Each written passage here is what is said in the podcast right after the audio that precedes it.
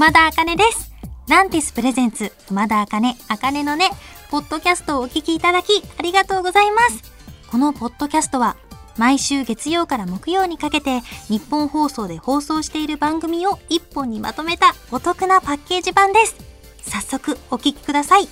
どうぞ。こんばんは、熊田茜です。いよいよ、6月がスタートしましたいやー、6月はですね、私にとって、しっとりな季節なんですよ。と言いますと、まあね、みんな女の子はわかるんじゃないですか湿気と戦う時期じゃないでしょうか。私もですね、実はすごく髪の毛が天然パーマなんですよ。完璧に髪の毛をセットしていってももう、ものの2分でぐるぐるになるっていう。でも、やっぱり私は今、声優さんという職業をやらせていただいている上で、この湿気は本当に悪いことばっかりじゃなくて、天然加湿器の月なんです、6月は。なんで、湿気ありがとうって思って普段生きてるのですごく嬉しいんですけど、私去年の夏かな、喉を大切にしたいっていう欲がすごすぎて、夏も加湿器を炊いてたんですよ。そしたら部屋中をカビさせてしまって、うわーもうこれはやってしまったと思って、もう二度とやらないって誓いました。皆さん、夏の加湿器にだけは気をつけてくださいよ。いやー、私最近すごく嬉しかった出来事があって、高校の時の同級生のすごい仲いい友達から、この自粛期間中にお手紙が届いたんですよ。もう本当にびっくりして、開けたら、本当にいつもなら絶対言ってくれないような大好きって気持ちだったりとか、もうびっくりしたんですけど、こう、そんなそんなと思うんですけど尊敬してるって書いてくれてたりとか、あと、私のお仕事をすごく応援してくれてて、アニメ見てるよとか、歌聴いてるよって言ってくれて、なんかすごく私もなんか初心を忘れずにいようって改めて考えるきっかけになりました。で、私もそんな手紙を書いてくれた友達に心を込めて、普段はちょっと面と向かってじゃあ、あの、恥ずかしい照れくさい思いをぶつけて送りました。で、今日は私から皆さんにお手紙を書いてきました。読みますね。いつも応援してくれているあなた、今日初めてこのラジオを聴いてくれているあなた、見つけてくれてありがとうございます。私は自分の歌やお芝居で皆さんに元気に幸せになってもらいたいと思っていますが、逆に皆様の優しい言葉と応援からいつもパワーをもらっています。落ち込むことがあってもみんなのことを考えると笑顔になれます。いつか恩返しができるように、たくさんの感動をお届けできるように、初心を忘れず頑張ります。この先も楽しいを一緒に共有できたら嬉しいです。いつも本当にありがとうございます。これからもよろしくお願いします。みんなからいただいたお手紙も本当に毎回大切に読ませていただいてます。またお会いできる日が楽しみですね。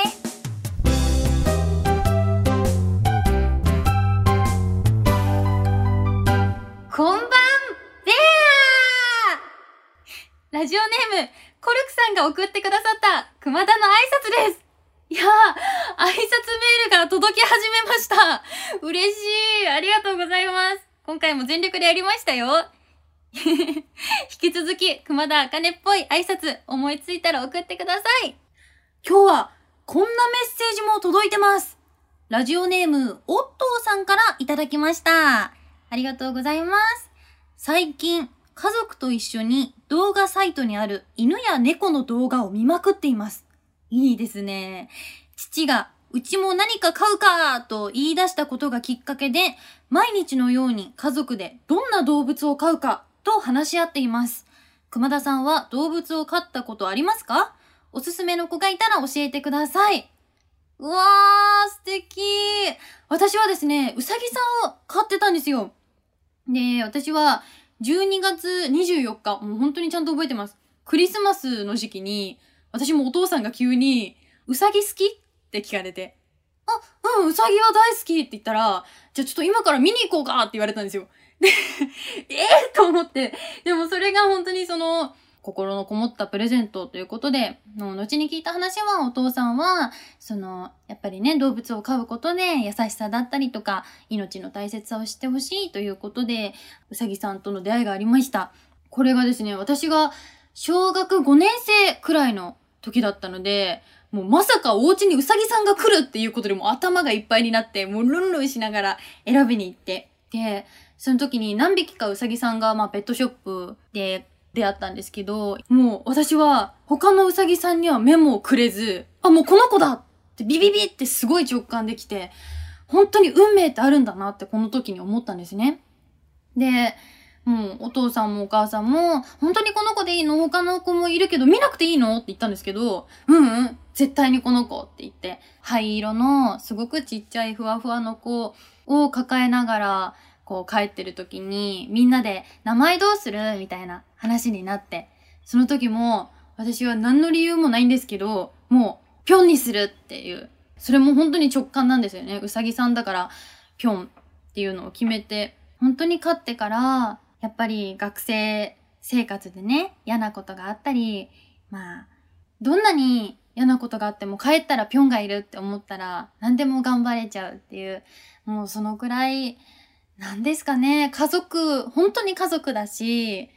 体の一部だしっていうくらい、ずっと大好きな子です。もう今はね、亡くなってしまった子なんですけど、ずっと心に残り続けてます。ということで、オットーさん、メッセージありがとうございました。素敵な子に出会えますように。こ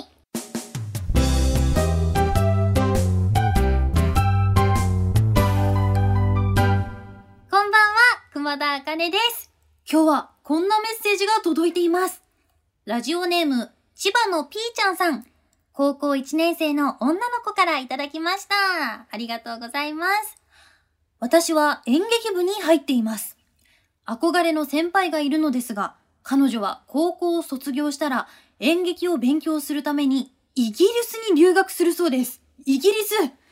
私も先輩の背中を追いかけて留学したいと思っていますが、これって先輩の真似をしているだけなんじゃないかなと思う時もあります。熊田さんはどう思いますか？憧れの人っていますか？めちゃめちゃ行動派じゃないですか、先輩。うわー、かっこいい。憧れの人が私にもいます。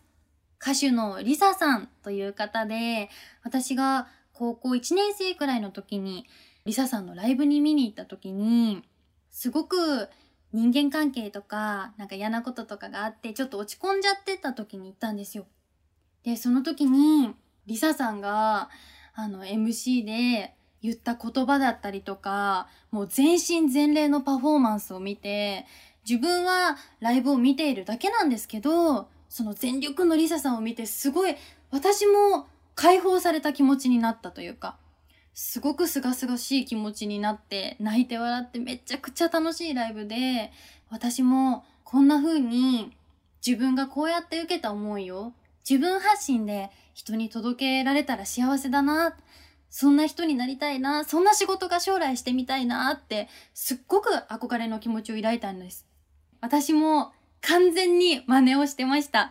とりあえず見た目から真似してみようなんて思ったりして、髪の毛の長さをリサさんと一緒にしてみたり、あとは歌い方とかも完全に真似しちゃったんですよ。で、そしたら、やっぱりちょっと自分らしさというのが失われちゃったというか、でもどうしたらいいんだろうって思っていた時に、あの、周りのスタッフさんや、ボイストレーナーの先生とかディレクターさんから、いろんな人の真似をしているうちに、それがオリジナルにつながっていくよっていうアドバイスをいただいたんです。それからは、とりあえず片っ端から真似をしていってみたんです。そしたらいつの間にか、そのずっと癖づいてたモノマネが抜けたんですね。で、今の私の歌い方、お芝居のあり方というのがだんだんまだ見つけてる最中なんですけれども、私もそうやって真似から抜け出たので全然真似してるだけなんじゃないかなって悩むことがないです。なので、先輩だけにとらわれたりせず、いろんな人の、あの、真似をしてみる、いろんな人の意見を聞いてみるっていうのを大切にしてもらいたいなと私からは思います。ラジオネーム千葉のピーちゃんさん、メッセージありがとうございました。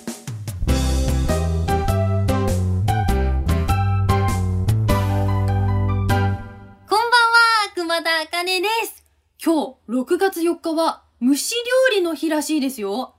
いや、私ね、蒸す方の蒸し料理じゃなくて、昆虫の方の蒸し料理が思い浮かんじゃったんですよ。で、私実は、あの、虫を食べたことがあるんです。あの、友達が、私のおばあちゃんが、なんかその辺にいるイナゴで、佃煮作ってきたんだけど、食べる？って言われて。まあ私もね、ちょっと見た時に、おおなかなかだなって思ったんですけど、すっごい私食べることが好きで、こう食べてみたいって欲が勝ってしまうんですよ。なので何の躊躇もなくイナゴさんをいただいたんですけど、めちゃくちゃ美味しかったんです。でもそういう新たな発見があったんで、なんか今後も食べれる昆虫なんかがあったらちょっとチャレンジしてみたいなーなんて思ってます。今日のメッセージを紹介しますね。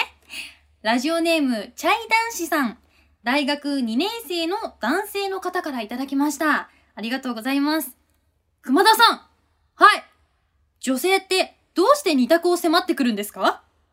僕の彼女はいつも次の髪型をボブにしようか、セミロングにしようかとか、日曜に着る服は黄色がいいか、ピンクがいいかと聞いてきます。僕には正解がわかりません。全部熊田さんに答えてほしいくらいです。助けてなるほど。これは世間で言うのろけですよね。でも嬉しいです。私、いわゆるのろけを聞くのがすごく好きなんですよ。幸せな気持ちになります。幸せをありがとう。でもね、これは、あなたが悪いんです。なんでかわかりますか？聞く女性側はもう答えが決まってるんですよ。で、これは、聞かれた側の答え方によるんです。まず心得てほしいのは、どっちでもいいだけは言わないでください。これは本当に傷つきます。だって、あなたのことが好きだから、ね、ちょっとその日のデートかな？とかで、ちょっとでもあなたの好みに寄り添いたいって思ってるんです。これは、うーん、どっちも似合うなどっちを着ても可愛いし、どの髪型でも似合う。だけど、今は夏だから、そうだ、黄色い服を着てる君も見てみたいなんて答えはどうですか？すべては答え方なんです。優しさなんですよ。私あの、これは少女漫画脳なんですかね？すっごい少女漫画が好きで、あと友達から彼氏さんの話を聞いた時にいいなって思ってるから、なんか優しさが欲しいんですよ、こっちは。やっぱり、こう、聞く心理としては、可愛いって言ってもらいたかったりとか、あなたと会話したいっていうことなんです。だから、そんな可愛い彼女さんのことをこれからも大切にしてあげてくださいね。